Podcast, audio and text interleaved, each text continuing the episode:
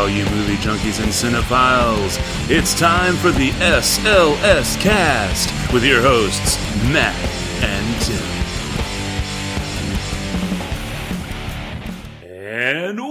Welcome, one and all, to episode 260 of the SLS Cast. Yes, ladies and gentlemen, the now newly healed and regenerated Matt is here from Texas, and live, live from Texas is also the ever loving Tim, California Yes, Tim. That's right. And there is no specialty to this episode. There is nothing special about episode 260, nor do I think will there be anything special about episode 261. Not because Matt was stupid and forgot to prepare. No, because Tim! Tim is here, and that is special enough. for for two weeks straight, we will be sitting here across from one another, staring each other down with a tablet and in du, du, in Duchess Dutch is it oh Deschutes beer. Yes, Deschutes Jubelale. Uh, and then Matt is drinking some Ballast Point Victory at Sea. which apparently is seasonal. Yes, it's seasonal here in Houston. It's very popular uh, in in my parts of California. Yes, good old Ballast Point comes to us all the way from San Diego, which is a lot further away from Houston than LA. so there is there is that, you know. But anyway, so how the fuck are you? I, I I am good. I'm happy to, to hear you sounding well after three After three, three, full consecutive weeks of W- weeks. I know of, of having hepatitis C or something, whatever whatever causes all that. phlegm. hepatitis C. Is that like is that like what the Kool Aid Man gets? You know, when he's like, um, you know, when, when he's like been slumming around, he gets. It's not high C that he gets. It's hepatitis C. Hep C. Hep C. What does he say when he busts through walls? I don't know. That sounds too much like Pepsi. So now, now we've gone from fruit drink to soda. I'm not sure. Uh, so here we are. You've been here. You arrived. So so today of all days, the miraculous is truly, really in the world of time. It, it's still 2017. It hasn't, is. It hasn't actually clicked over into 2018. yet. Uh, we're we're here on the 29th, which is Friday, the last Friday. of 2017. 2017. Yeah. We don't change our ways. It might even be our last Friday. Who knows? But um, uh, you know, let's let's hope not. Uh. Wait, way to get morbid, Matt. I don't know what could happen between this Friday and next Friday. Well, last time you managed to break your fucking foot, so that is true, knows? and it's still swollen. After two over two months, my my foot That's what she said. It's still swollen after I two know, months. I know that that you know I knew drinking all that Mountain Dew with yellow number five was going to come back to haunt me someday. uh, my ankle will not stop swelling. Like once it's swollen, there's all that yellow number. I, I think that's where it congregates. It doesn't shrink your testicles, which was the tail when we when I was in fifth grade. I did was that I mean Really? Yeah. No. The, okay. So when I was growing up, uh, which was you know your sports heroes were also uh, intertwined with your worldwide wrestling federation heroes because it could still be called the WWF back then. yeah. So What, you know, what's it called now? Uh, WWE Worldwide Wrestling Entertainment. They actually it took them like twenty something years. Sure. Because when they started the WWF, there was already something else called the WWF, and they sued. And it took like 20 years, and eventually WWF lost. Yeah. So I guess the real WWF won, and so now it's WWE. Funky. Yes, and so they that's why there's no F anymore. It's just the WW on the logo. Yeah. Because Okay. it's worldwide wrestling. Yeah. At any rate, so the big thing was Is it www.ww.com? That's because that's not confusing. um, so so yeah, so it was like the Hulk Hogan's and the Iron Sheiks. Yes, I know. I'm fucking old. Leave me alone. Uh, so the Iron Sheiks, the Sergeant Slaughters of the world, and it was steroid use was really big then, and It was so hot right then. Yes, it's so hot right now. And and steroids were what would shrink your balls and your penis and make you go bald, like the top of your penis. Well, The- theoretically, maybe, maybe the if top. you've got a hairy top of your penis, go see the doctor. That's well, the- hang on, let's uh, let, let me look at how about Sn- uh, Snopes.com because I think amongst everybody, Snopes is a very uh, reputable uh, website. I think if you're uh, if you're on all sides of the spectrum, you can rely on Snopes. I don't think they're necessarily leaning a certain way. I have no idea. Honestly, it's been a long time since I've used any com. Snopes type website. Yellow Snopes Yellow Five. Let's see. Let's see what this brings up. Uh, Mountain Dew shrinks testicles.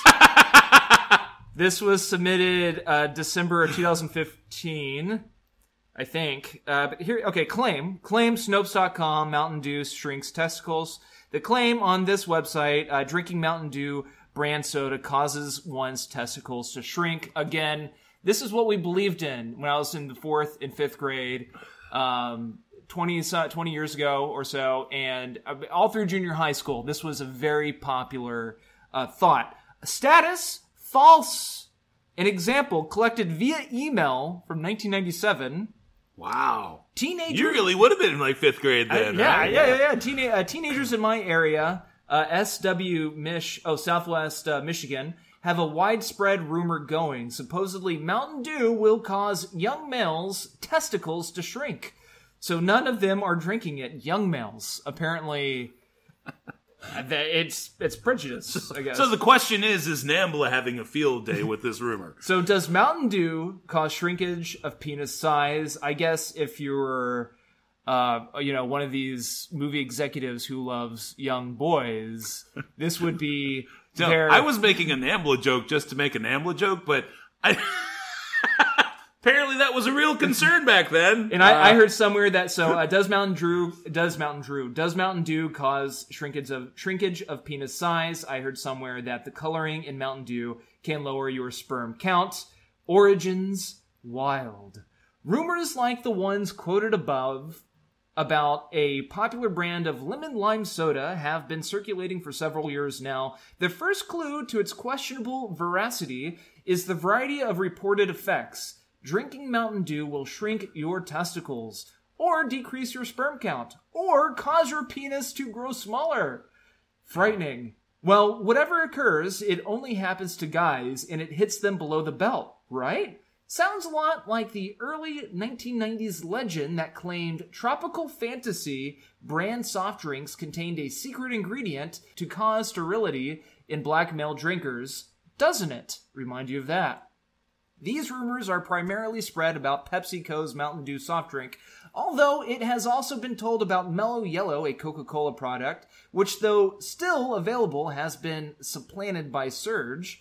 You can tell how dated this is if, if uh, Surge is still popular. I mean, I still see more Mellow Yellow, but uh, the key factor. Wait, Mellow Yellow, you just introduced another one. I, thought know, this right? was about Mountain Dew. It is, but they were saying that apparently uh, Mellow Yellow uh, has the yellow number five. Oh, okay. in it, but they're saying, "Oh, yeah, there's no more mellow yellow; it's surge." But uh, yeah, so the key factor is the presence of a dye called yellow number five in these drinks, presumably in large quantities, a food coloring that allegedly has nasty effects on one's uh, manhood. Apparently, yellow number five is uh, known. Well, I guess popularly, I think we all know what turdazine is.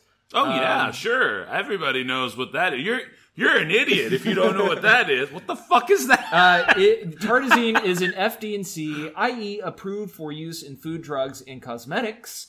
Coloring dye commonly used to give various foods, such as be- beverages, candy, and ice cream, a bright lemon yellow color. It has long been deemed safe by the Food and Drug Administration. It has also been in use since 1916. So if it were shrinking penises and testicles, we probably would have heard something about more than just the rumors about it now. Um, Well, uh, Yeah. I, I, you know, that's very fascinating. That's very fascinating. I, I, I have to say that as someone whose lunch back when I was young and thin and good looking consisted of about five or six Marlboro Red cigarettes and a one liter of Mountain Dew. you you would do this? That was my Okay. yes. Back when I was young and thin and good looking. Well, when I looked like Tim and not like Louie Anderson. Um, again, if you're old, you'll know who that is.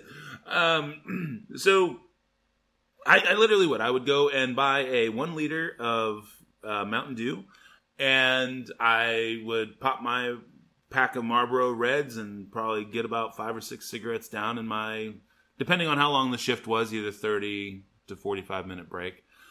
Uh, that was my entire lunch. The fact that I have four fucking kids ought to tell you that that's not true. At least in terms of low sperm count. Maybe maybe I have abnormally small testicles and just am not aware um, at this point in my life. Well, that that's why you you have four kids because the sperm only has you know they- it doesn't incubate there for a long period of time. it just has an immediate exit route. yeah, yeah, yeah. and and because the penis is so small, it could just rocket right into the vagina. I get it. I, yeah, you know. yeah, it's like it's about it's like Christmas night for me every midnight after I eat my grandma's chili and the Alamo tamale she picks up every year. Uh, it just hits me, and just like your testicles, it goes out. There's no sitting around the stomach. You don't have that initial. You know, maybe, maybe, maybe a Tums or Pepto can fix this. It's you. You know automatically. Very good. Yeah. So, well, uh, uh, so we are post holiday season for the most part. For the most part, I Yeah. guess we'll have to wait for episode 262 to see how everyone's true New Year's went. Right. But um, how how was the Christmas, sir? How how was your Christmas? The Christmas was good. The Christmas uh, was nice. Uh, we, we I'm still engaged. well, which is promising because it's only been like a month. So this is this is good. Uh, st- still engaged. Uh, we, we did the, uh, the the making of the rounds with the family on Christmas Eve, Christmas Day. Uh, friends, you know, telling them about the story, and it, it's been very nice. Um, but uh, you you get to the point to where it's like, I mean, does is it supposed to lose its luster after you're telling this story for a period? Okay, it looks like you add a Carolina Reaper. Woo. I'm, I'm, look, guys, we've got a cooler here. There's a cooler of beer. And I'm just trying to be quiet while Tim is telling his wonderful story of making the rounds, of telling the repeated story It's of more like a his cooler of water. fiance making. It's a cooler of water and some beer in it. Well, this is true. we may or may not have started drinking a, like an hour and a half, two hours ago. Yeah. It's entirely possible. Yeah, yeah, not feeling pretty good for one o'clock in the afternoon. Yes. Uh, but you know, it's I mean, it's been going great. It's going great. My nieces and nephews are adorable. It's been nice hanging out with them. But uh, Ah, but the in-laws, the in-laws. Well, I'm not going to do that to you. Your in-laws are fantastic, right? yeah, well, they're in Sacramento. Her in-laws, then. Yes, her in Her oh, in-laws- my parents. Yeah, her future in-laws. Oh well, I mean, if if I say they're not fantastic, is that okay? Because that I mean, Well, that's from you. Just so long as she thinks they're fantastic is all yeah, that's important. I, I mean, I think fantastic is a little bit far-reaching. uh, you know, um, entertaining. Well, how about entertaining? okay, so you you recently came back to us from the hill country specifically. You Fredericksburg. were you were in Yeah, yeah, yeah. Fredericksburg, which is which is the hill country. Very nice. Uh, and and apparently there were adventures in breaded schnitzel that I was only recently made aware of because I didn't understand. Oh, something something I may have to talk to Tim's SO about. But what prompted the family to do Christmas in Fredericksburg? no, we didn't. No, they didn't do Christmas in Fredericksburg. So, um, Oh, yeah. So, apparently I don't understand what the fuck is no, no, happening no, no, in no, no, Tim's no, life. no, And- no, no. Uh, uh, ne- I'm gonna, I'm gonna write you a, uh, I'm gonna send you postcards Hmm. da- weekly to let you know what's going on. You should When- because I entirely so okay. So guys, let, let me fill you in on what's been happening. So you know, Tim and I, we're friends in real life. We really are. So, yeah, we, we try and keep each other abreast of what's happening. So when Tim's like, oh, dude, I'm going to be in Houston. Let's try and get together, whatever, providing I don't fucking break my foot while watching the, the World Series, let's get together, et cetera, et cetera. We're trying to schedule not just the time that we're going to record today, but try and see if there's any way we can work out to hang out and do whatever. And so he's like, yeah, so I'm going to be in Fredericksburg. You know, he tells me when he's coming in, and then he's like, yeah, I'm going to be in the Fredericksburg until like 27th, 28th, whatever. I'm thinking, oh, okay, so they've got this beautiful hill country Christmas planned out in Fredericksburg. And so I've been waiting to hear about this wonderful, magical hill country Christmas in the crisp, cool hill country weather of, of, of, of Texas and everything. And now it was. Would you just go up there the day and spend the night or something? No, no, we were there. Well, we were there for two nights. So when we go to visit her family in Sacramento, Okay. uh, ever since then, the first Christmas I went up there, which was actually the first year I was in LA, uh, we drove up there, and we usually we normally drive, and just along the ways, there's some really cool towns and areas that I love in uh, in California, in Central California. I mean, you have Carmel, you have uh, Santa Barbara, Los Olivos, all the wine country, and so I told her like, you know, the wine here is good, but Texas wine to me has more is more flavorful and. Uh, there's like a lot of really good wines too. That's a bold strategy, Cotton. Let's see if it pays off for him. I'm not saying that it's better, but I'm saying that it's really good, and it's uh, it's uh, it's it's it's very comparable, and if not better than some of the wines in uh, in the Solvang area, which Okay. is not Napa Valley or you know what It they, is the new fridge. up and coming California section. yeah. I mean, it's always If, been if I understand my wines, my wine country, Yeah, that's the yeah. That's like the the upstart in California. Yeah, it, well, it's always been there, but now more of the vineyards they're realizing, well, people aren't wanting to spend fifty bucks for a freaking tasting up in Napa and Simona or Sonoma.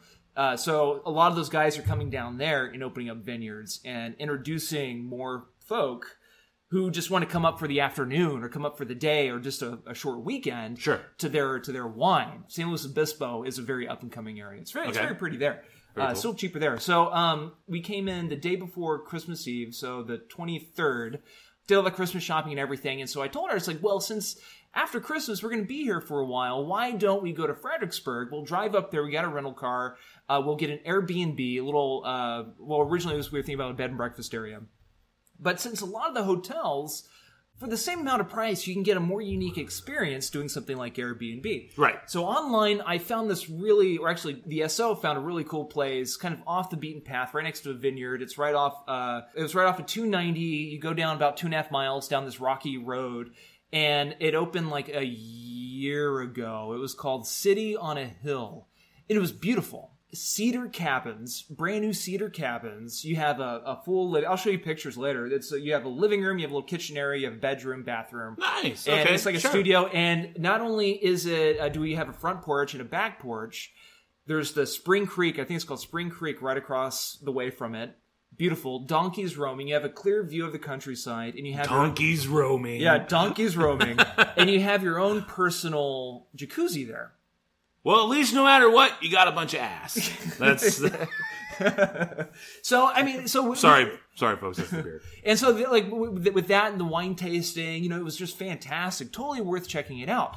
And I know you went to Fredericksburg recently, We did for the family reunion. right? And I, you know, I have pictures of the town. It is, it's the most Christmassy, beautiful town I've My ever. my dad was visited. telling me that. Yeah, that's It's what he was saying. Because I was I had, I was like, yeah, he's up in Fredericksburg. I was telling telling my dad about my, my dad lives in Oklahoma City, Right. But he came down for Christmas, obviously, to see the grandkids and whatnot. So. And and I was like, yeah, he's up in Fredericksburg. I guess they're doing some, you know, family thing up there. He's like, no, he's like, Matt, he's like, it's he's like, it's the most picturesque Christmas town in all of Texas, at, at the very least. And I'm like, oh, I I did not know that. My question though is that so you found this amazing place to stay. Uh, you've got this beautiful, you know, picturesque Christmassy town.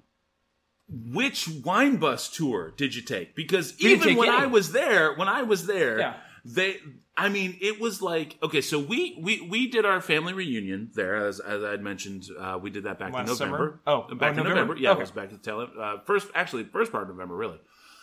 And one of the nights that we were there, we actually went from where we were camping. We were over by LBJ State Park. yeah, So we pretty much just take 290 straight into Fredericksburg, going into town that way.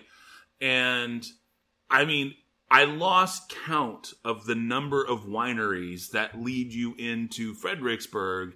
And there were like party buses. Yeah. Every single Yeah, one. yeah, Now, I say 290 party wine- wine bus or something. Yeah, but it was Yeah. like, but it was like different wine. So I'm Sure. like, how many different ways from Sunday did you manage to try the wine? I've gone wine tasting there a couple times before, and the only time I did a wine bus was earlier this year. I went with my dad, my aunt, and we had a little. Uh, I mean, you share with other people.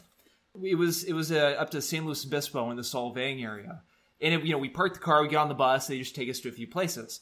I don't think that's worth it because you're still having to pay for the wine tastings. You just have somebody taking you to these same wine. To whereas if you just look it Oh. up, you Okay. I mean you know it's just you don't have to worry about somebody drinking and driving.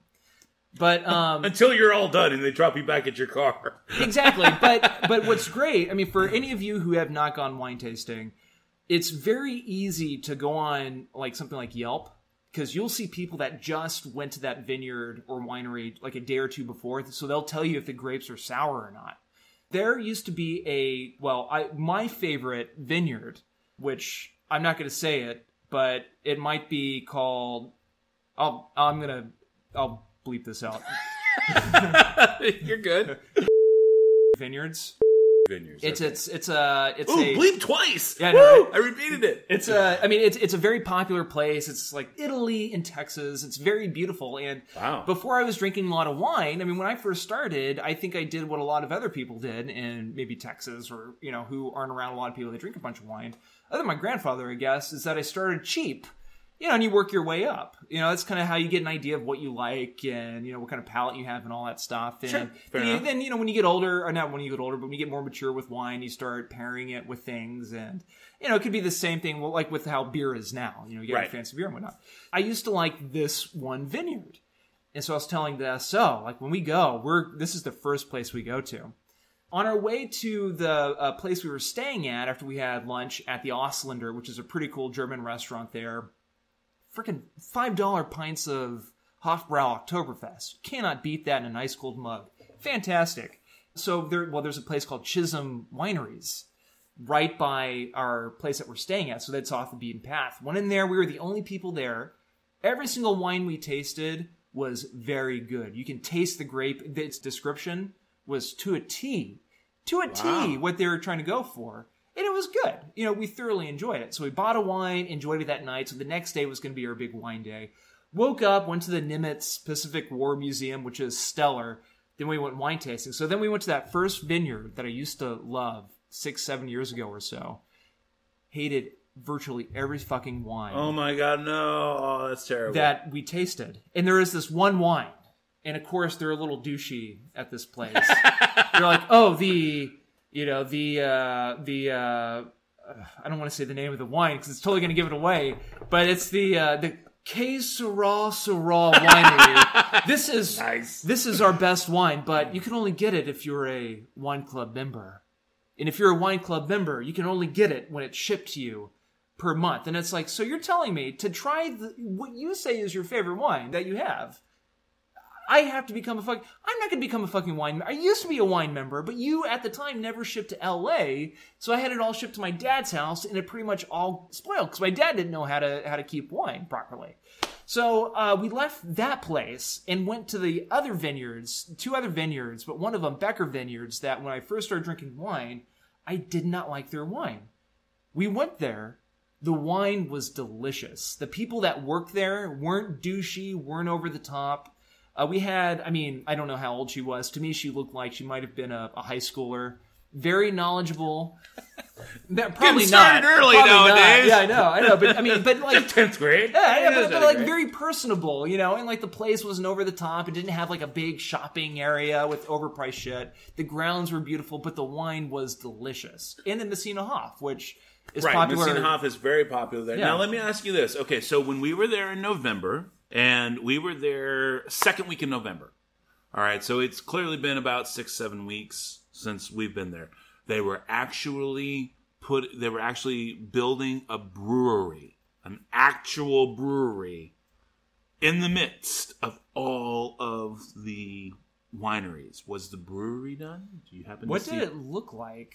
it actually had the it, it was the only one that actually had the big stainless steel still on the outside of the building. Like, did it have like the copper? Like Yes, copper. had the yeah, copper they're top still and- building that. ah, Yeah. okay, wow. Yeah, but I mean, it looks. I mean, the structure itself looked pretty much intact. But Yeah, because it was the only on one that Yeah. actually had the still that for for Yeah. the, for the stiller the, the stilling and the, the distilling of the beer Yeah. rather uh, going and it was actually connected on the outside Sure. of the brewery. So- yeah, I mean, it's a beautiful area. I mean, the Germans settled there in the 1850s during the big Great American Go West movement, and It, I mean, it's it's a wonderful city, and if I were to spend Christmas there, in fact, I was talking to SO, and it's like, God, your parents would love it here.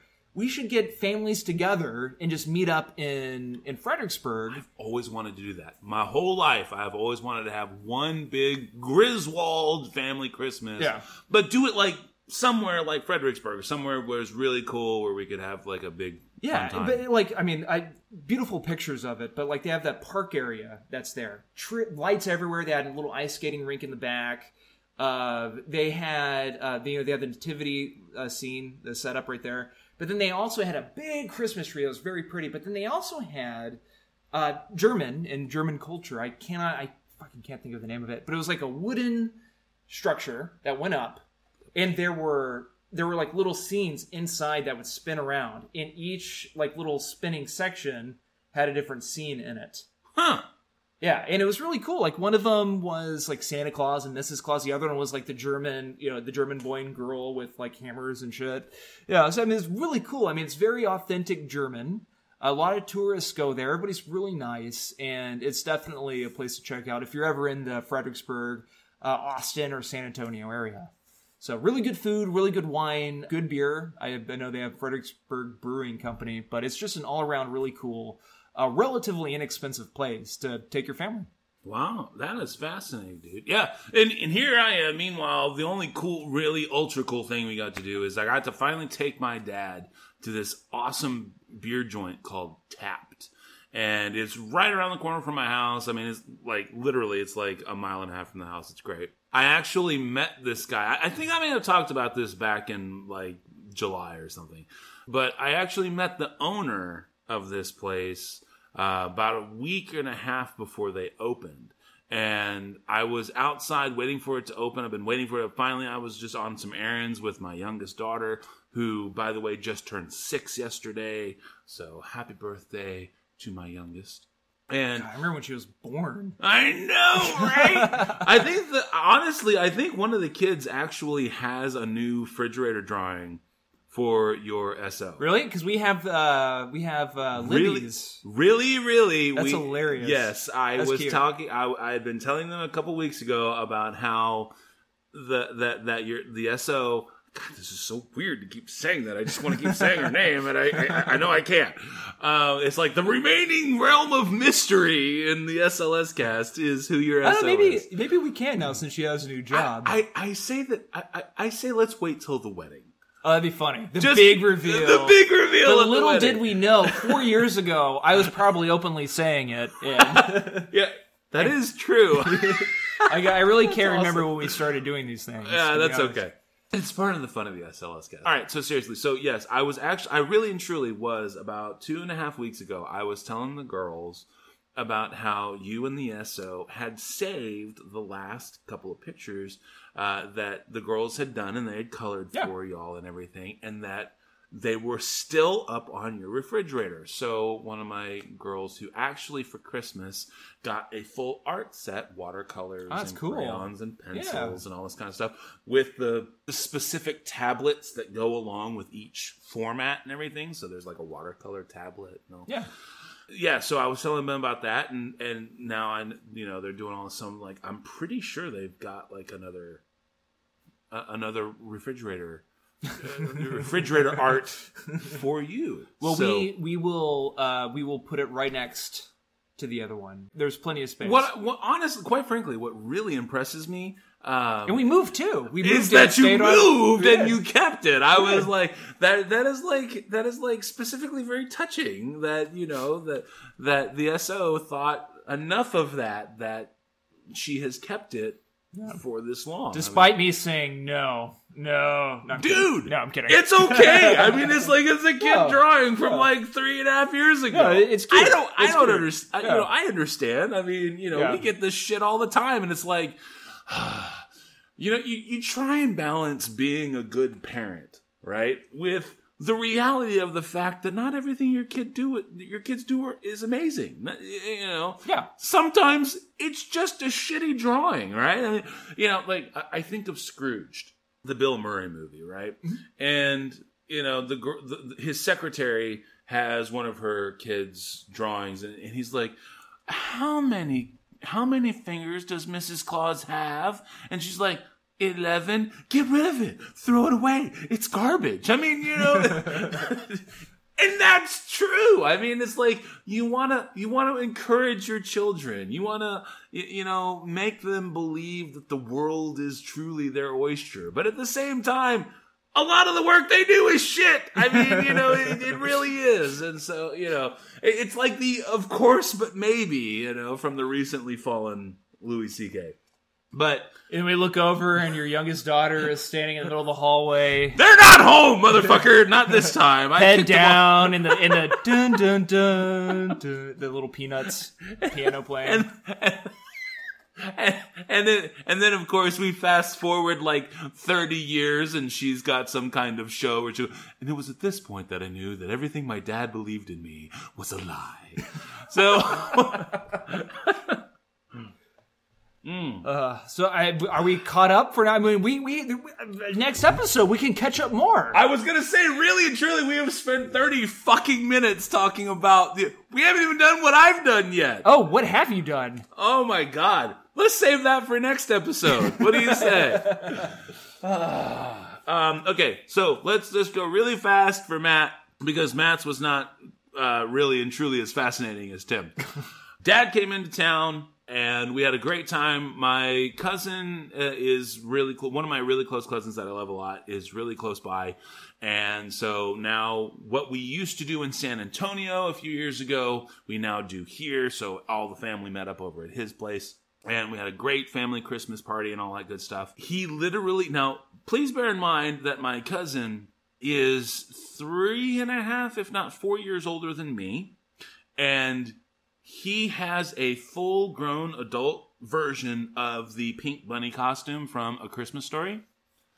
And so once we have plied him with enough alcohol, we make him dress up, and then everybody gets family pictures with him Every year, every year. really? Yes. Do your, I mean, does your oldest daughter think that's a little weird yet? No, Like, has she started well, questioning it? because while we make him dress up every year, it's not been every year that we've been able to get with him Okay. in the physical Yeah. bunny suit. So this was still novelty for my kids. Yeah. They were like, "Oh wow, it's the bunny from Easter. It's from from a Christmas story." Does he have like vomit coming down, like staining? Nah, nah, nah. Quite, quite frankly, I think he likes it, but he just won't admit it. Yeah. So, uh, and honestly, it was really, really cold when we did the Christmas party because it was like the 22nd. Believe it or not, here in Houston, where it snowed this year, it was. I mean, it was back in the you know low 40s again. So Sure. he wore the big felt bunny outfit when he came out, and I'm smoking a cigar and drinking beer, and he comes out, starts lighting his cigarettes, and he's like, "Wow, this feels great. This is a perfect outfit." I'm like, "It is. You should keep wearing it." You know. So meanwhile, he and and of course at their house, their smoking area is actually on the front porch. So I'm like, "You're kind of advertising the bunny thing." In front of your home neighborhood, so not sure what's going on there, but okay.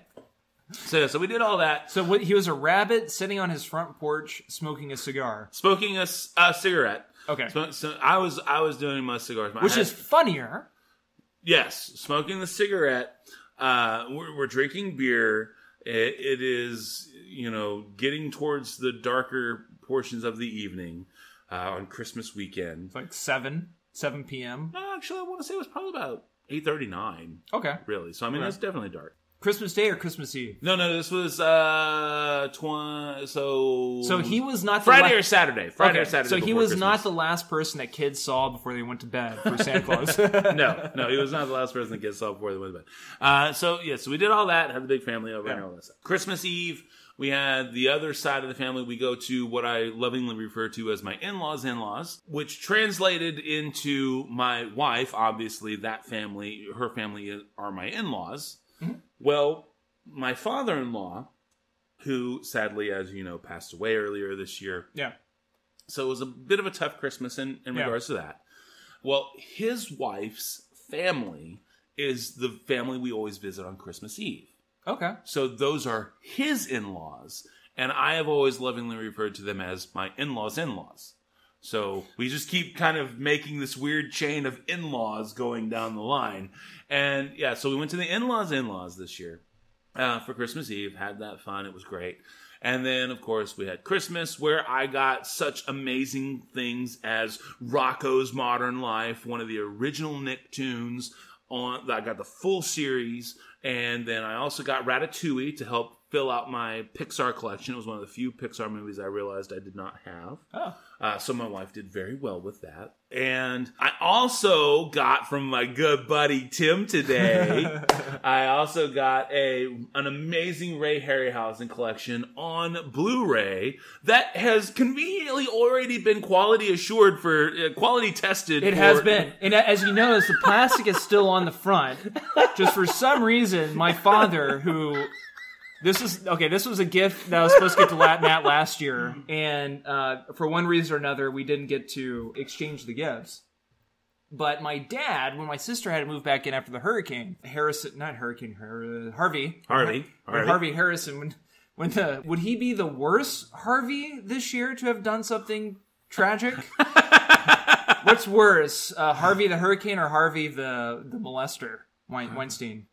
Oh, Harvey. Ooh, definitely the molester. Yeah. Because while Harvey hurt a lot of people over the course of five days, the other Harvey hurt many more people over the course of like 20 years. Right. So, uh, so when my sister came into town, uh, my dad found the Blu-ray, and uh, he happened just to open it up, the plastic, carefully, to where he can just take the movies out of the sleeve. So, at least two of those worked just fine. So no, honestly, and and oh, I totally forgot to tell you. Okay, and then also, also, I have a new collection that I can start because uh, Tim knows that I love to collect interesting things. And so he remembered that I like Danny Trejo. He also remembered the original Machete movie. And so uh, Tim lovingly got me a Machete collectible action figure, not a doll, an action figure. It's a blow up doll. I love it. I'm just kidding. no, he got me a kick ass collection figure, so now I've got to get that up. I don't know. Should I put it? Maybe I can start some shelves where I can put it next to my Avengers. I'm surprised you don't have a shelf. You could have a shelf. I think I do. I think I need to put some. Okay, so it, for those of you who don't know, uh, my my computer area, which is really kind of badass, I think, has an actual Stan Lee autographed original uh, Avengers blow up of a of uh, comic. It's the Avengers number four.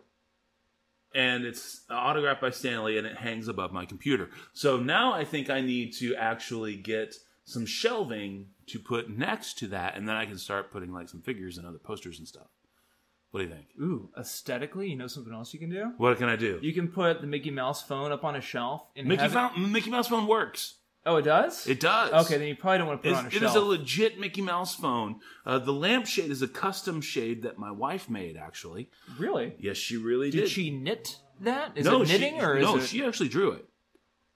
She Oh, drew that. good. It is, it is literally based off of. Okay, I'm gonna have to get up and spoil the mood here. All right. So when you turn it off, though. all right. So guys, I know you can't see any of this, but when you actually turn it off, you can see this is actually taken from a uh, Disney World hat Oh, okay. that my wife Yeah. made that shows all the Mickeys throughout the years. That's cool. Okay. Yeah, so she drew that. The uh, phone itself is uh, the phone lamp itself is actually a gift from uh, one of my really best friends in this whole wide world. His name's Rob, uh, and he was able to find that on an antique site. That was actually in the Contemporary Hotel back in like 1976, 1977. Really? Yes, We're in, like in, in the hotel room. Yes, that they actually had them the yeah. phone lamps in the hotel rooms from the Contemporary Resort. I got some badass cool. friends. You know what? I got badass friends. I got a badass wife. I got my badass friend Tim getting me all sorts of badass shit. So, uh, yeah. Uh, next year, I'm gonna get. I'm gonna fund you that Danny Trejo blow up doll.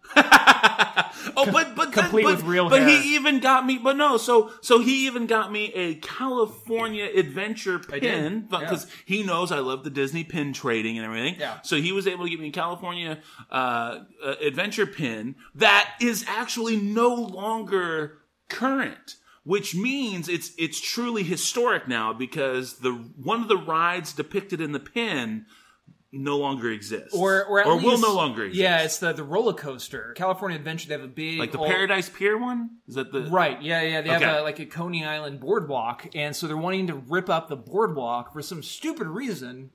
Because I love it, it's huge. It's a wooden roller coaster at Disneyland. It had a big Ferris wheel with Mickey. Yeah, so that's gonna the roller coaster is gonna be gone, and the pier might be gone as well. I don't See, know. So now I actually have something commemorative, which is even cooler than that. Tim definitely took care of me. Tim, on the other hand, got shitty gifts because Matt was trying to be somewhat practical. And um, Matt, Matt, uh, for the, for the record, I did put thought into it. It did, yeah, But- it was great.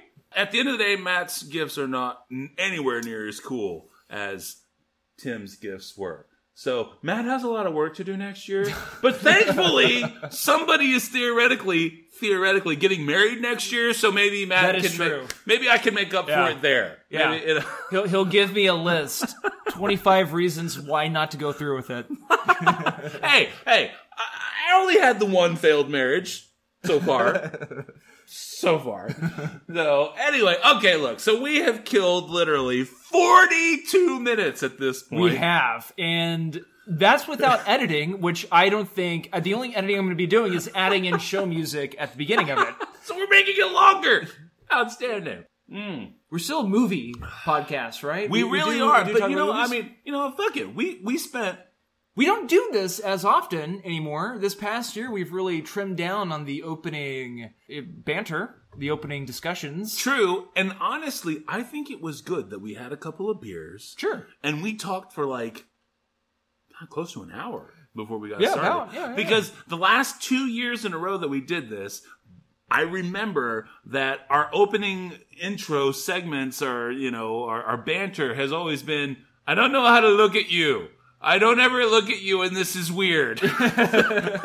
so now we kind of got over that by just BSing and talking and stuff. So the question is, we, and, and believe it or not, we really do pre-show. Dude, Tim is very, very organized and, and sends stuff out. And we're looking at the email here that actually has the list of the episodes and the stuff we're supposed to cover. So the question is, do we still want to do news and stuff, or do we want to alter our list of movies? What would you, what do we want to do to compensate for our No, I- now you know, I- 45 minute intro? We have time, and we were honestly wanting to talk about the news, which we True. didn't really. So I think I think we should carry on uh, uh, as planned. Well, then, all right, Yeah. folks, for the life of us, it's a 45 minute opening slash greeting, but by God, we're still going to do it. So here we go. It's the news.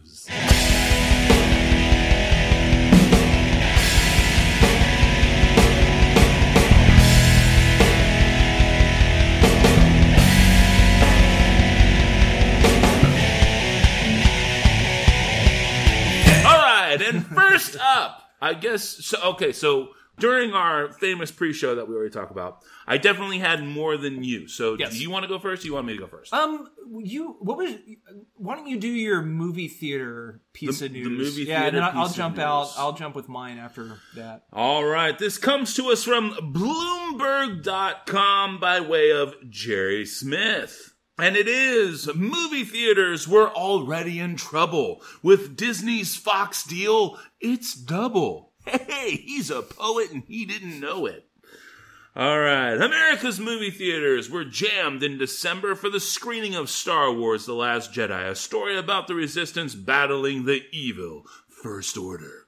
But with the announcement in December that Walt Disney Company will acquire much of 21st Century Fox, uh, Fox Inc.'s entertainment business, theater owners may feel like they're the resistance.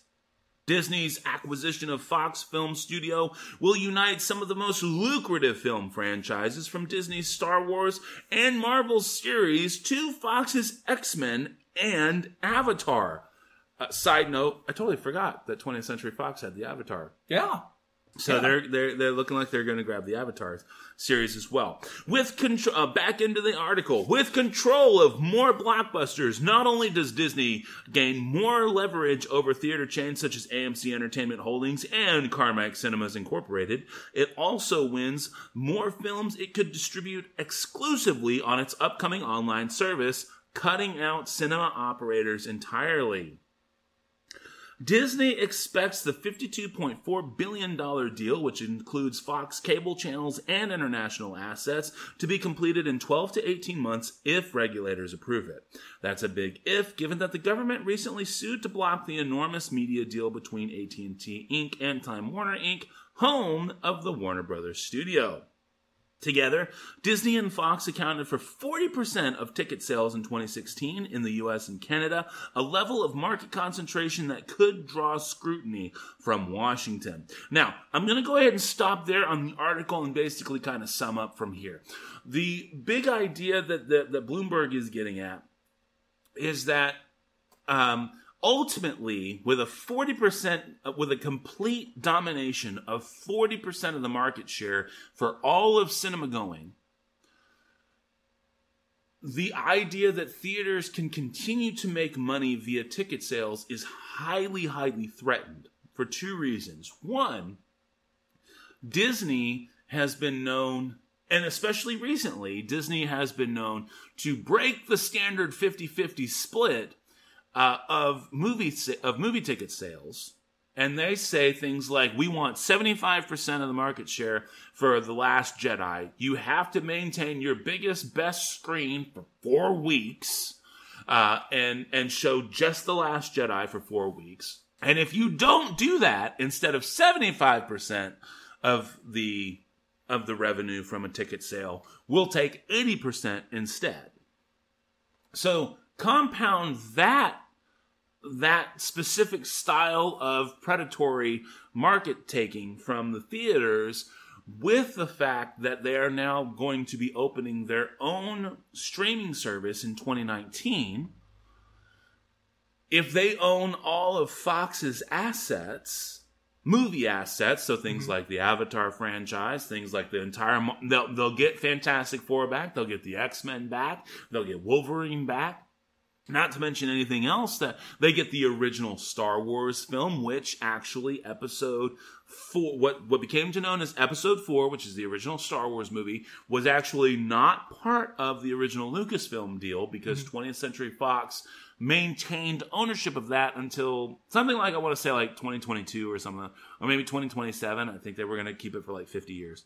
With all of that extra stuff, they could virtually divert anything they wanted to from Fox straight into their own streaming service and bypass the theaters entirely, which would hurt the theaters twice. Once, because whatever they do decide to put in the theaters, they say, ah, oh, fuck your 50%. We want as much as we want to take. Combined with whatever we don't show in the theaters, you know, fuck you. Now we just make the money on streaming. My question is based on this article, and I do again encourage you to please check that out. Bloomberg.com by way of Jerry Smith. Movie theaters were already in trouble with Disney's Fox deal. It's double. How valid are the concerns? Well, I think we all know how uh, what Disney thinks of movie theaters. Uh, and I think we all know what uh, know how what, what, what Disney thinks of their audience. They think very little of both. They just want money. Um, Interesting. Um, okay, I'm going to stop you right there, yeah. only because uh, you, you you said what Disney thinks of their audience. Sure why do you think they think so little of their audience? I I, I believe you and I agree with you. Yeah.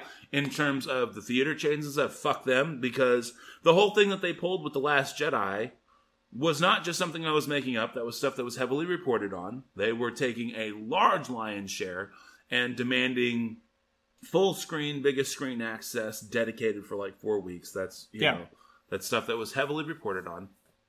But why the audience? Well, I think they know, uh, especially the pat with Star Wars, they know that their audience they can be morons. I'm a sucker for a lot of things, so whenever I see Star Wars, like for a lot of movies, they come out with three trailers now.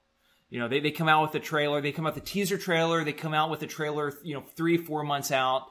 Then maybe one month out, they come out with a trailer, and then they come out with another trailer like a week before the movie comes out, just to get people you know, suck. Maybe, maybe if you had some doubts, okay. they'll learn what those doubts are from certain people, and they'll And rework work- the rework trailer. the trailer. Okay, Exactly. sure, Now sure. that might mean they'll give stuff away. I noticed that just last night. The new uh, Liam Neeson movie, The Commuter, or whatever. You watch this trailer and you notice, oh, Patrick Wilson's in this movie. And then you start seeing more scenes, and the trailer's com- being completely reworked. Why? Because people didn't know what the fuck this movie was about, other than that this was possibly an, just another freaking Taken movie with Liam Neeson as some action hero trying to stop somebody from killing some people that maybe he cares about or not, or whatever. All right. You know, fair and so like with Star Sure. Wars, and the, what I'm about to say, I didn't come up with it myself. I heard uh, a couple other movie reviewer guys uh, from Red Letter Media, uh, YouTube guys. Oh, sure. Yeah, he, he does Yeah, the Plinkett on. Star Wars or whatever. Yeah, yeah. They can be kind of pompous in their own way because they don't. They only watch the shit that they are interested in. So I don't really think they uh, like they're not a very broad spectrum thinking Right. uh, you know, wouldn't review it, but they do notice things and they put it into words that I kind of agree with. And one of the things they talk about is Star Wars and how with Star Wars like Celebration Day on May the 4th that they do. Uh, sure, I mean, I'll, I'll grab one of the other ones. Oh, sure, thank you. That. You- Oh, that's fine. I, I want something you want to No, enjoy. I- I- I- interrupted Tim to give him a beer. I did. This is he what's happening right now. He did. But I would rather you enjoy this California beer. No, no, that was one of Jen's picks, and she didn't like it. Oh, okay, I'll drink it. So you're totally down. Okay. um, and um, like what they mention about oh, May the fourth. Do, do you like these? Did you like that one? Yeah, it was fine. Okay, well, I'm gonna save that one right over here for you. Alrighty. Okay, there you go. Oh, it's so cold. This is like the ultimate sacrifice of icy coldness Oh, that Rose from Titanic didn't make at the end of. No shit, That right? film, There was yeah. like eight different ways he could have fit on that fucking headboard. Yeah. Or was it a door? Door, whatever the fuck it was. There was a lot of ways that poor Jack could have fit on that There was enough headboard. wood. Rose was a bitch. Just understand that. So- we get to see her tits. So, so what those guys from uh, Red Letter Media, when they were talking about the new Star Wars movie, is that they were saying that it, it feels like a political rally where their candidate is, and again, this is their words that I, I agree with, so I don't want to make it sound like I came up with this lingo on my own, I guess.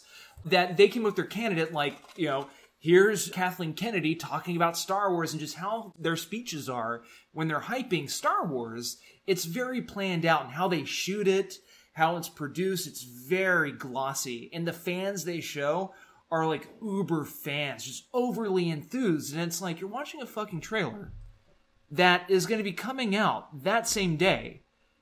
You being there does nothing for the franchise other than making them feel better that you are going to go see this movie. Okay. And so what's going to happen is that it doesn't matter how what people think about this new movie, you're going to go see the next movie. You're going to go see the next uh it's uh I, what other franchise do I not like? Uh, like the Marvel movies. If I watch a trailer and it's like, you know what, this movie, the, the new Infinity Wars trailer movie, trailer movie, uh, movie for, trailer, Trailer for the movie? yeah, trailer for the movie. Right. It, it looks different. It looks cool. That's what I thought with like Guardians of the Galaxy with the first one. When saw the first one, enjoyed it. The second one still enjoyed it, but it was still more of the same. They were still milking that cow. You, they were giving you more of the same stuff, hoping that you'll buy it. And with a lot of people, Uber fans who love Star Wars because it's Star Wars, who love Marvel because it's Marvel, and I'm not picking on anybody because we all like what we like there has to be a point to where it's like, okay, I, I'm a sucker. Like, I'm falling for this, and we have to acknowledge it. But the issue is, it's like even with politics, they're treating all of this like it's one political rally. Everybody has so much money invested in this franchise that they have to make sure you will buy into it. So they will do anything so that you'll you'll you'll you'll fall into that trap. And to me, a lot of these movies, kind of with franchise movies, especially these franchise movies, where they're coming out with one every year, Right. it just feels like, you know, a trap. Too Okay. glossy, a glossy of a trap. and and I can I can understand your perspective, and and which is really nice because um, this is this is really going to lead into our last Jedi discussion. Yeah. Oh, for sure. Uh, because yes, folks, we're finally covering the Last Jedi on this episode. You're you're getting that information at a time, um, as inadvertently as whatever. But do you think? And and I don't. I'm not judging either way. I honestly, in this particular instance, I don't have a horse in the race. Okay, uh, I don't have a dog on the fight. So, do you think that their way of marketing to the audience. Ultimately is truly just disrespect of the audience? Because the audience seems to be the audience at least in terms of the trailers and stuff really seem to be buying in. I think I think it's the amount of content for the audience. Now, I'm not necessarily talking about marketing because when you watch, regardless if you say you you hated the movie or not, it's a Star Wars movie about Star Wars characters and it's within the same universe and ultimately it feel it's a Star Wars movie regardless if they're they're taking chances and all that doing stuff a little bit different it's still a Star Wars movie. So within that idea or that aspect, that's fine. You know, they're giving you what Star Wars has been giving people since Empire Strikes Back when it became a big marketing merchandising property. What bothers me is the amount of stuff. Here we had Rogue One. When it comes down to it, it's not a very good movie. I watched it uh, on Netflix and it took me days to finish it. Because the really cool part of the movie is the gimmick, which is that it ties directly ties into A New Hope. And right it's cool. And it's done well, but does that make for a good movie? No, because it just it was a big lead up to that one moment. And with Han Solo, now we have a Han Solo movie where it's being reported that it's not going to be good. At best, the movie is not going to be fantastic. It's not going to be revolutionary. It's going to be probably like Rogue One, where it feels a little bit choppy. It's something familiar, but it's nothing totally fantastic. and i and and i know i was harping on this an episode or two ago because i agree with you i i simply do not agree with the move to make a han solo movie Boba Fett movie would be great. Honestly, even a Chewbacca leading up to how he met Han Solo would be great.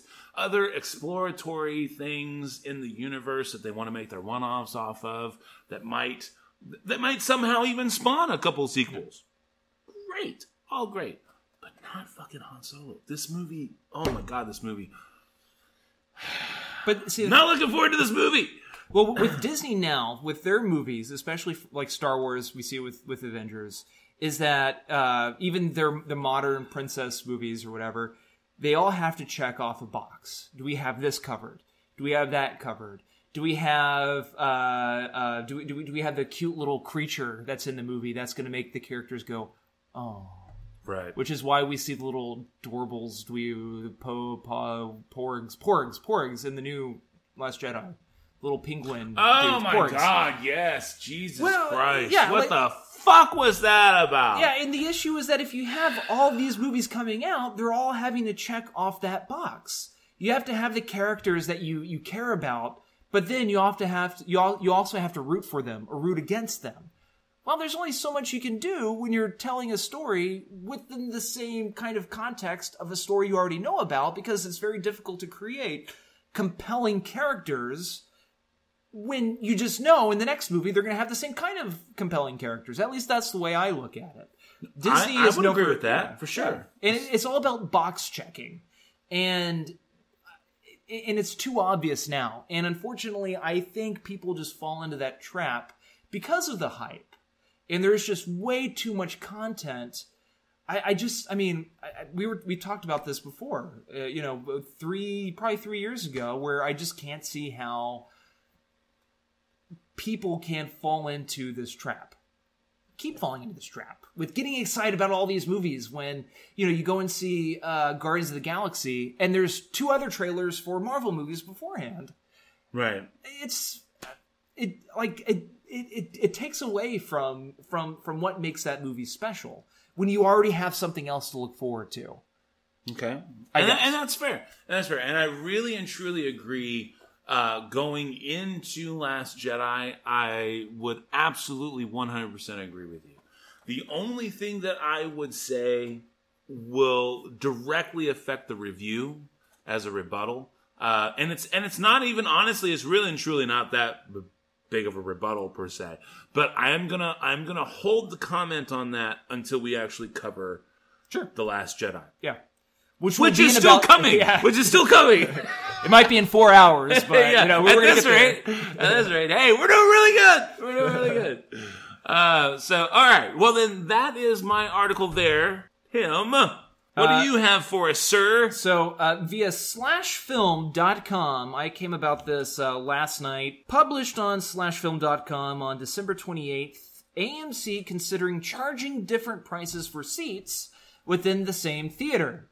And it says this At the AMC Universal City Walk 19 in LA, the AMC Theater's location that's closest to where I live, uh, oh, I guess the guy who wrote this, Ben Pearson, where Ben Pearson lives Ah, a single ticket to see a non matinee screening tonight currently costs $17.75 plus a $1.75 convenience fee for ordering the ticket online, bringing the total to $19.50. Now we've learned that AMC is looking into the possibility of charging different prices for different seats within the same theater. Is there any upside here? We received an email from a reader who's a member of the AMC Stubs reward program informing us of a survey that AMC Theaters is sending out to some of its members. The survey essentially asks members where they'd like to sit in the theater and if they'd be willing to pay more or less money for more desirable seats or less desirable seats. The contents of that survey have been confirmed by another person on Twitter, and while that Twitter user may be jumping the gun a bit by assuming AMC is unequivocally going to turn the results of this survey into a new policy, it's telling that the world's largest theater chain is searching for outside the box ways to potentially charge audiences even more money to go to the movies. The number of overall movie tickets sold in the, in the US have been on a downward spiral for the past two years, which has to be something that haunts your dreams if you're an AMC executive. My first thought was that maybe the theater wants to offer discount prices for seats in the front row in order to attract people who might have otherwise brushed off the idea of going to the movies at all because the prices were too steep. But almost immediately, I realized that AMC isn't going to leave money on the table here. If this situation does, in fact, come to pass, they'll almost certainly charge more than the ticket price to sit in prime seats. My guess is that the middle of every row will be pricier to offset cheaper seats on the aisles or in the very front. The article does go on for a bit there, but I will hold off. Again, that was via slashfilm.com, written by Ben Pearson. AMC considering charging different prices for seats within the same theater. Again, that's considering. Considering. but Considering. seeing how I know there's one theater in LA that does this, it's the Disney owned Excalibur Theater, which they show mainly uh, second run Disney movies. You know, they'll do like Mary Poppins or Snow White. I went to the 20th anniversary of Beauty and the Beast there. They did a really cool Q&A and stuff. It's neat, but it's the same deal. You pay a premium to sit in the middle balcony. It's a beautiful theater, but God, it can get so damn expensive. On top of that, if you're seeing a 3D movie in an old theater, uh, you know, the screen is not, you know, uh, specifically It's not- put there it's for not 3D. ideal. Sure, Right. absolutely. And with doing that, theaters are hurting themselves because you never know if you find somebody who never goes to a theater. Uh, not maybe not never goes to a theater, but maybe finds himself, you know, I'm going to go see James Cameron's Avatar, or I'm going to go see something in 3D, which Right. in 3D is great. And they happen to sit in the middle seat, and they're like, God, you know what? This is awesome. Maybe you know, I'm going to consider coming to this theater and seeing it in IMAX 3D or Dolby Digital 3D and paying that premium price to sit in this theater again. But then if that price goes up and they can't sit in that seat, either they will choose not to come back to that theater to sit in that seat again, or they might not even get, have a chance to even sit in that seat to realize how amazing you know that theater is with the 3D and the sound sitting in the middle because Right. there might they might be having to sit on the very you know the end of the aisle and you know not see that shit. And also, one of the reasons that'll keep me and a lot of others from going to a midnight screening or, or a late showing, a primetime showing of a brand new film like Star Wars, which I've witnessed a couple empty theaters. If you're gonna see it in 3D, you're not gonna pay that fucking money to sit on the edge for two and a half hours to see Right. all the blurry lines and stuff. Right. So, I mean, what do you think about all this? I actually agree with you 100%. Really and truly, I think when it boils down to it, it's if you're at the end of the day, really and truly, unless there is a 100% perfect view, unless you could, you know, somehow patent or trademark the perfect view in a theater, um, no matter where you sit, there is no point in charging extra because if I'm paying less and then I get a shitty view, well, what you're doing is telling me never to buy that seat again. Sure. And then they just end up with 50 seats sold instead of 150 seats sold because the 50 seats sold are the only seats that are worth watching. Yeah. So, And I'll tell you what, with the movie pass, I find myself sitting in not the greatest spots, whether it be I'm by somebody who might be a little bit loud, you know, crinkling paper or whatever, or I'm by the exit row and so the freaking exit lights right there. But because it's, you know, 10 bucks or so a month, you know, so maybe that was like a $2 movie or something. I can like look past that and still enjoy the movie because I'm not having to pay 20 bucks. You know what I mean? so your issue then, in terms of Movie Pass at least, becomes that because you have to show up, if your if your particular theater isn't an e-ticket theater, Right. then you have to show up to buy your seat. Which, if it's reserved seating, you're stuck with whatever's left. Sure. Okay. Um, But I'm I'm okay with that. If it's a non 3D movie and I can sit and, and I'm forced to sit on the top on the on the on the side, sure. I'm okay unless people are like loud as shit. I I mean I can deal with people eating their popcorn loudly. You know, I mean I, I'm I'm okay with that. So to me, that's worth it because what I'm paying for, I it's uh it, it just balances out. Fair enough. Yeah. Now, I would then say that I was recently, very, very recently, within the last few days, I was invited to participate in a survey for MoviePass. Huh?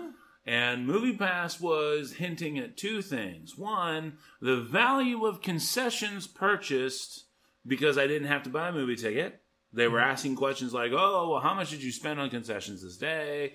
And, oh, how much would you have spent on concessions if you didn't have Movie Pass? But then they were like, well, how many IMAX 3Ds movies have you seen? And how many IMAX 3D movies would you have seen without Movie Pass?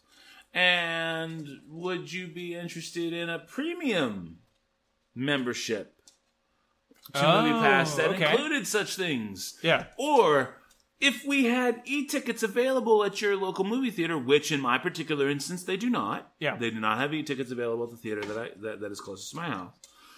Would you be, you know, would you be more likely to you know to to go? Would you be less like whatever? Sure. And so it looks like, see, they are anticipating, MoviePass at least is anticipating people like AMC doing something colossally fucking stupid. Like charging for specific areas of the theater. And I think that's a terrible, terrible idea. Uh, like it, like because, like I said, if you're only char- if you're charging more for the best areas of the theater, unless you've got massive blockbuster potential that you know is going to sell out, nobody's going to buy the fucking seat. Sure. No, nobody. I mean, especially in a 3D scenario or an IMAX 3D scenario. I mean, fuck an IMAX ticket. Okay, so you live in uh, California. It's it's price cost of living is more than here in Houston. Uh, where the guy that you read the article for, he may or may not. I, I would assume he's in California or New York. Yeah, so he lives, uh, I think it's said by City Walk, where the Universal, that theater is by Universal Studios. Okay, so he's So, also yeah, in Universal California. City. Yeah, yeah, yeah. All right. So, and he's paying goddamn near twenty fucking dollars, Right. to go see a regular fucking movie, Right. Matinee. matinee, Yeah. a matinee film where I can still sneak in, eke in on a Friday morning for five bucks Sure. here in Houston. Yeah. Um, Now, for ours, like if I I try to go see the first showing on a Saturday or Sunday morning, uh, it's not quite five bucks, but often it's between seven or nine bucks. So it's still reasonable. sure, Yeah, but that's non 3D, right. non IMAX. Absolutely, Yeah. not 3D, non IMAX. So, uh, but even here, where I'm at, here in Houston, if I want to go to an IMAX movie, uh, the average, I mean, the cheapest I can get away with it is 13. Sure. Yeah. That's the absolute cheapest that I can get away with it is thirteen dollars, and versus a Tuesday value day at the Cinemark, which is five bucks, or the first showing, which is between five and 7 Because if I go to a different theater up, like in the Woodlands area, um, the the the art house theater up there is Market Street. Right. That's six seventy five for the morning show. That's anywhere between five and eight dollars difference to go see an IMAX movie, and you want to charge extra for that? You want you want to charge extra based where I'm sitting? Fuck you, motherfucker! I ain't going. And so, like, we have the art house theaters in, in LA. So we have ArcLight theaters. Price is virtually the same all day long. You're paying 18, 17, 18 bucks. By me, it's like ArcLight Beach Cities in the Manhattan Beach area. That's a, a little bit cheaper because that's like the family area. But then you look at ArcLight Hollywood, you know, right, right in Holly, right in the hustle and bustle. That's 1850. Well, my favorite theater, one of them is the Landmark Theater, because that's where I was able to go see Phantom Thread before it got its limited release. They do a lot of Q and A's. the The theater experience is, is nice. The screens are decent. The seats are fine, and the sound's great. Day and night, it doesn't matter when you go. It's fifteen bucks, and that's really one of the only places you can go see some of these movies. Now let me ask you just for chits and giggles here. Now you said that they do a lot of QAs and stuff Sure. like that. So Is that when- extra? when- yes. No. No. No. Okay, so that's good then. Right. So that's good. So even when you're getting the Q and A's and all that kind of stuff, the bonus features, It's fifteen bucks. fifteen bucks. Okay, Yeah. so that's at least good. Yeah. So I mean, it, it, but I also appreciate that they're not for location, for how they uh, run the facility. It's not bad, and the concessions aren't aren't too you know it's not a crazy price or anything. So it's it's upscale. It's nice. You got a lot of the older folk who go there, older rich folk who go there. So fifteen bucks is fine. I I don't want to pay that at an AMC where they don't keep the customer in mind. No shit. know? I 100% agree. I, I 100% agree. And and all right, so Tim and I were doing a little bit of chit chatting before the show actually got going. We did a fuckload of chit chatting actually. One thing that I was, and this is pure speculation on my part, I will encourage you to go and do your own legwork in terms of what I'm about to say.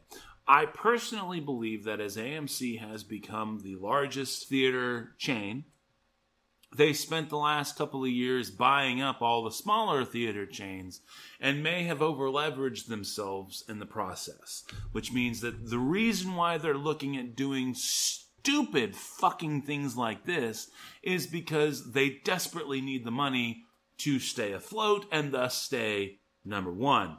Uh, air quotes for Tim, for, for those who are not Tim and seeing me do air quotes. Air quotes for number one, the largest theater chain the simple fact of the matter is is that when you're that big you're also bloated.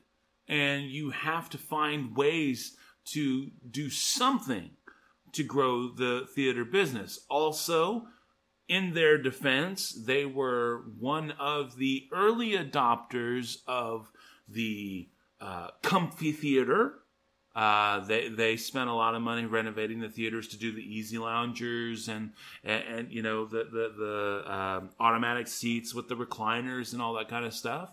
All that shit costs money, and, and also with smaller theaters because they don't have as many seats available, they have to figure out a way to recoup that revenue as well. So I don't blame them necessarily for wanting to come up with creative and interesting ways to make more money. But the simple fact of the matter is, is the biggest problem comes down to the fact that there's not a lot of product to sell. Right. That's what it boils down to. When when your business model is solely dependent upon somebody else's business model, you got a problem. You have a fundamental fucking problem. And AMC is is fully throwing this into everybody's light because they they want to charge more for to, to get people to see a movie in the best possible perspective, much like when you go to a concert mm-hmm. and if you're or, or the football game or the baseball game and you're in the nosebleeds versus a front row fucking seat, you pay more. You pay more for that front row seat than you do in the nosebleeds. And it's the same principle. And I can see why they would think along that same principle. But the problem is, is that the product in and of itself is not something that people care to see up close. Sure. It doesn't matter. And when the alternative is, fuck it. I got a 70 fucking inch screen at home and a fucking broken and, and a fucking cracked fire stick that I can use and go and I can just download and see that shit right now. I I just I don't know. I don't I don't see the value in it. Right. And I can see depending on certain because if you for Star Wars, if you had the opportunity to watch Star Wars at home, the new one, mm-hmm. would you choose to see it at home? Had I not seen it already? Right. Yeah. I You're- mean, you're no, asking no, me going in talking- blind, I'm going in going blind, It's going a movie blind. like you're looking, or or, or, Yes, or, or I would. I would be very much Right. willing to wait and and see that in the theater. or a Star Wars, or not Star, or I said Star Wars, but like a Mar- uh, Avengers, you know, Star uh, Marvel movie. Um, I, I would be. It's a little. It's a little on the fence for me. Yeah. But I would still more than likely lean towards seeing it in the theater first. So I think what we all really need to watch out for is that what we're going to be seeing mostly in these first run theaters, these you know the chain theaters, we're going to be seeing more of the big movies. Now, going back to Disney buying out, Fo- owning parts of Fox, Sure. unfortunately, I don't. I, I'm curious to see what all James Cameron can do to help us out with that because James Cameron, James Cameron makes movies for an audience. And when uh, you talked about how uh, I don't think it was when we started recording, it might have been before, but how important popcorn movies are. Yes, this was definitely prior to recording. Right, and and That's right, Johnny. Even Tim says it now.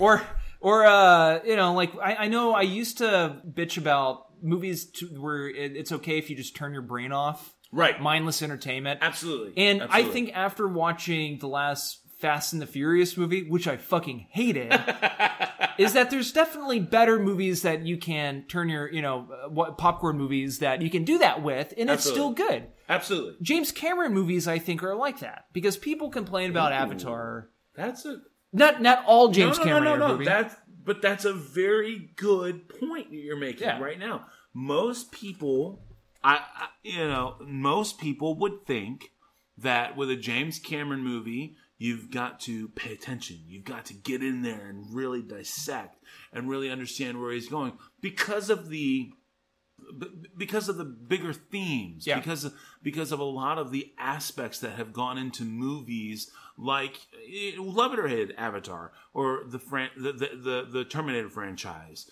uh, even um, even really the themes of titanic which while i am not a fan of titanic the movie as a whole one thing i have always applauded james cameron for is understanding and translating the idea that the Titanic took almost two hours to sink.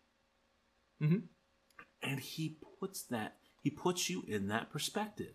You are now in the boat, in a sinking boat, but it doesn't sink right away. Sure. And so here's this boat that's sinking, but it takes like two hours to sink. And now you spend the, the last hour and a half of a three hour movie on a sinking boat.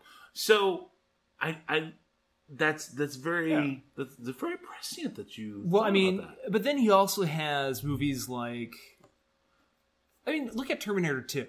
okay. Or even like True Lies. I love True Lies. I love Terminator. I love Terminator 2. Okay. But when you look at them as as films, they're good movies, but do they necessarily I mean other than being fun movies to watch, entertaining movies, did they really age well as like a fantastic film? It was a very innovative they're all innovative films at the time. But when you compare it to a movie like The Abyss, which when I think of a of a James Cameron movie, and I'm including Alien 2 as well, a James Cameron movie that aged well, or ages well, or yeah, aged well, that is a standalone, a fantastic film where he was able to mix together uh, movie special, you know, technological achievements with science and storytelling, and then with characters you, you actually care about. I think The Abyss is a great example of that. Okay. Alien I 2, Aliens. Aliens, is a great movie. I went back and rewatched them uh, twice this past year, over the course of the of a year, and they're they're entertaining. The second movie is very good. It's very entertaining, Okay. but it's mainly it's a popcorn action movie, war movie compared to the first film. And I'm not saying that's bad, but I say it's not bad as I am saying that True Lies isn't a bad movie. It's still a good movie on different levels. Our time has run out. Life. This is interesting. We've never had a live interruption. Uh, yeah. It's Frank the mailman coming by. Do we have mail? Is this? Check that mail set. Check He's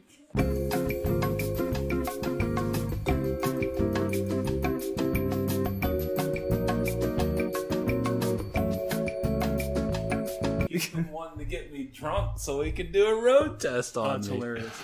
Okay, that Um, definitely has to be cut out because I can't. You know, Oh yeah, yeah, yeah, yeah, yeah. But I, it's it's a good movie not because it, it you know it's nostalgic for people. For me, I grew up watching Aliens, but it's a popcorn movie when it comes down to it. It's an action war popcorn movie, and that is what James Cameron always thought of it to be. Not necessarily like a big, you know, I want people to study this film and analyze everything I did about this movie. It's just a cool movie to watch. It's it's well it's well made. The production value of it is very nice. And I think it's because we don't have a lot of movies like that now, which is why people look at Shape of the Water and go or Shape of Water and go, "Wow, that is that's a beautiful movie. That movie touched me." Because not only is it visually stimulating and visually enchanting, I love the themes, I love the characters, I love the music. But that doesn't automatically mean that, oh, it deserves all these Academy Awards. Or this person deserves an Oscar because they did a you know, they did a good performance. It's I mean it's a good movie. Just because you make a good movie doesn't mean it's like the best movie ever made. Okay. I kind of went in so many different directions there. You did, I but let me. realized. Uh, okay. That's okay because I both agree with you and disagree with you. Yeah, I'm probably going to disagree with myself when I go back and listen to this. No, but seriously, okay. Here's here's where I where I agree with you. Yeah. Um, I agree with you in terms of the fact that while Aliens is a great popcorn movie, in that um, if you don't want to think about the themes and you don't want to think about the militaristic aspects or anything like that, and you just want to enjoy a sci fi movie where the aliens get the shit kicked out of them, you can. Sit back, kick back, relax, and just watch the action unfold and just be excited and go, hell yeah, Sigourney Weaver's a badass. Right. Okay. Aliens, however, is also a fantastic movie, but it's a fantastic movie on the thematic level because you can look at you, you can look at capitalism as a bad idea. Uh, whether or not you agree with capitalism as a bad idea, you but you can you can explore that. You can explore the military-industrial complex. You can explore the fact that exploration in and of itself has innate risk, right? Because you never know what you're going to find. You can explore the idea of whether or not you agree with the xenomorph side of things. The xenomorphs have their own point, right? Because, uh, and, and if you think about someone who's an extreme environmentalist, maybe they might actually side with the xenomorph. Like, you know, all they're trying to do is just continue their species in the best way that they know how. Yeah. These are things that make a truly phenomenal movie Yeah. because you can enjoy them on more than just the level that a popcorn movie can be enjoyed. and it's All right, maybe Aliens was a bad. uh, but I'll definitely stick with True Lies okay. All right, so in Terminator 2. But but Terminator 2 offers its own interesting aspects It of that. it And- and, does. and that's okay. And that's okay. I think, but that's what's the that's the difference. Yeah. Between the generic what we've been referring to as a popcorn flick. Yes, yes. Is it grinding in your ears, Johnny? Do you just sit there and go ah? Ver- A. versus um versus something that can really be explored. Sure. and even certain aspects i would definitely agree that on the whole leaning into it true lies is definitely more of the popcorn style flick. Mm-hmm. But even then cameron was smart enough to include ideas that are really even prescient today if you think about the idea of jihadism uh, versus al-qaeda versus And that never undermined the bodacious bod of one Jamie Lee Curtis. who's really cool in New Girl, by the way. Uh, she- she's very good. And yet, we we don't have we, we don't really have that level. And honestly, I would I would argue that outside of the technological, Avatar falls into that trap.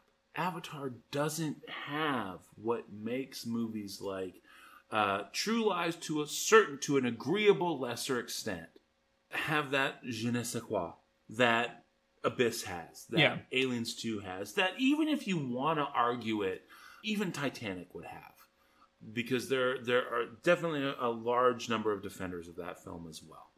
And I and I do hope that there's something more that can come out of the sequels uh, for the Avatar franchise. I mean, I haven't seen Avatar in a while, and I'm overdue for a rewatch, a revisit, especially since the new ones are going to be made, unless Disney fucks it up even more. Well, I think they're already in the can, aren't they? Are Actually, aren't they actually done?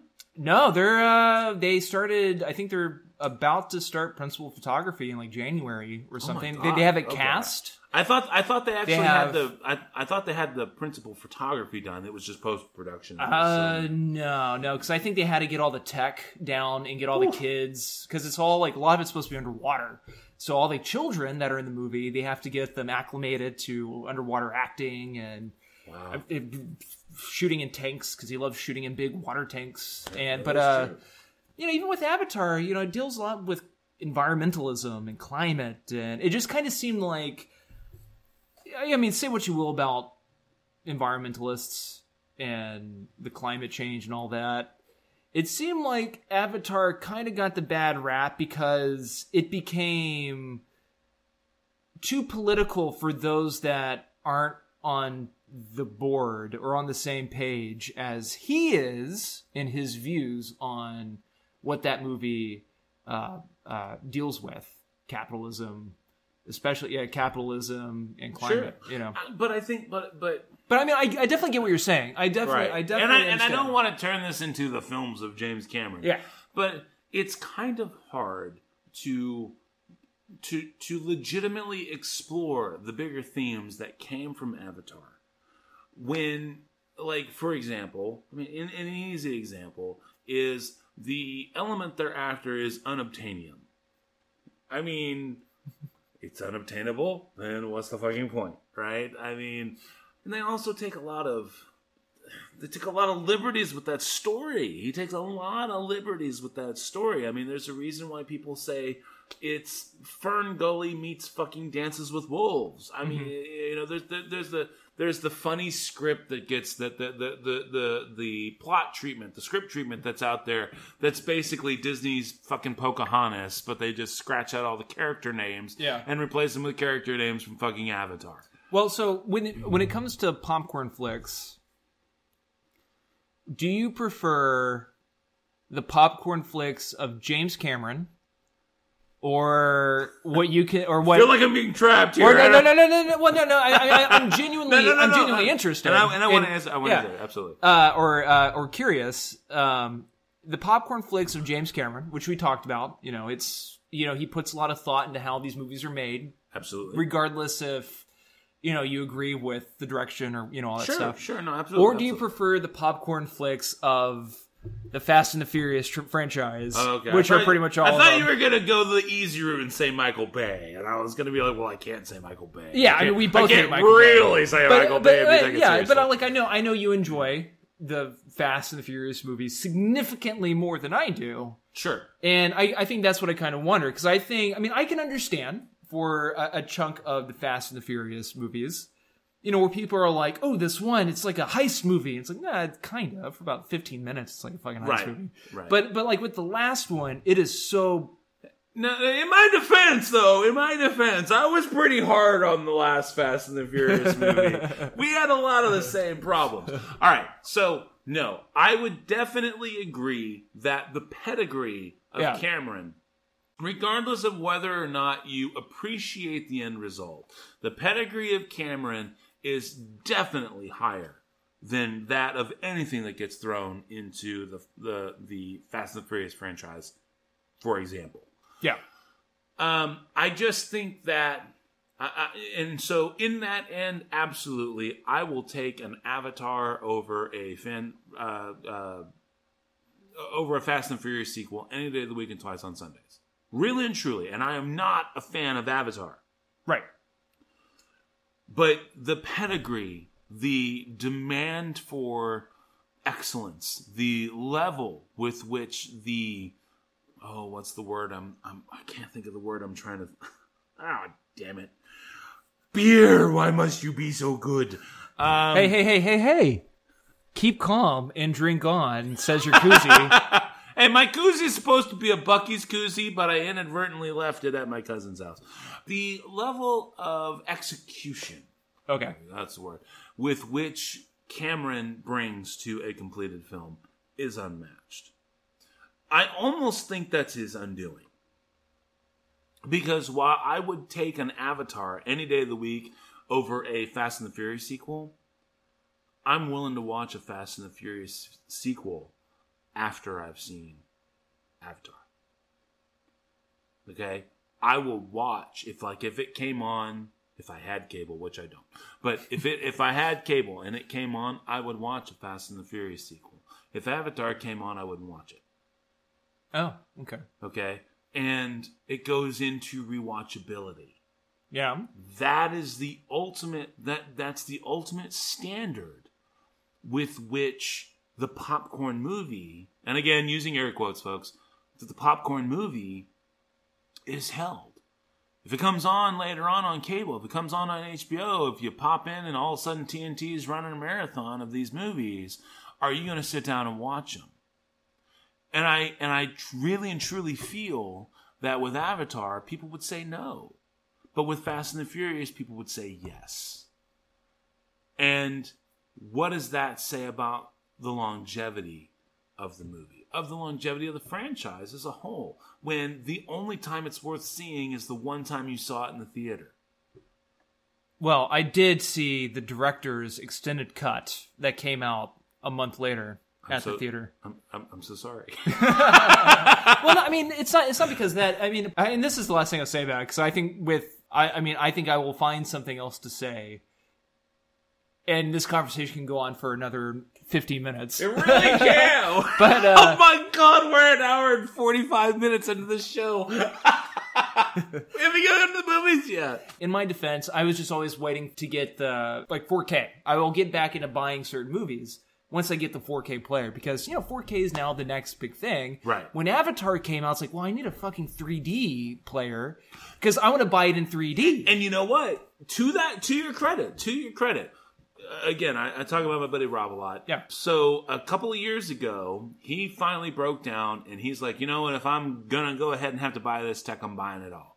So he took a big bonus check that he got, and he bought the fucking big 3D TV. He bought the 3D Blu-ray player. He bought the fucking 3D version of Avatar and all 3D Blu-ray of Avatar. And for Christmas that year, I bought him four pairs of oh, the glasses. of the glasses. Yeah. So and, and he loves he loves Avatar. He absolutely loves Avatar. He thinks it's a fantastic fucking movie. So I'm thinking, you know what? I guess I'm gonna have to go to your house and watch this movie because I mean I don't even know. So You all uh, have to sit next to each other like this in front of the TV. This is true. That's- This that's is what true. sucks. We got yeah, you know. Yeah. So I don't know. Yeah. But um honestly at the end of the day, I mean time's going to tell because the, the the sequels are coming Sure. and ultimately whether or not AMC charges extra is going to be irrelevant. Sure. Sure. Because Yeah. they suck and whatever. And I don't want five fucking Avatar movies either. So Yes. All right. Now that we've gone and spent En- another end hour of part one. Not. I'm I am kind of curious. Do we just like do we just like make 260 and 261 like a two-part episode and then we stop here and then we just cover all five movies? it's hour 45 minutes. Um. Nah, I mean, let's do the movies because these. I, I, I don't think I'm. I don't think I'm going to have too much to say about Darkest Hour or The Jumanjis. Yeah, especially the old Jumanji. I'm probably not going to have too much to say about. it. I don't really have a whole lot to say about Jumanji, the original Jumanji. I I'm very interested in hearing your take on the new one. Oh my god, I know it's so weird. It's so weird. okay, all right, here we go, folks. So, now that we've completed the news, I'm not going to even worry about the rest of my news because holy crap, do we have did we have a lot of ground to cover.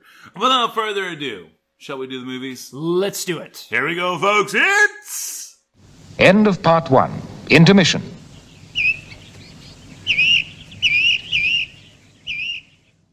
Thanks again for listening to the SLS Cast with your hosts, Matt and Tim.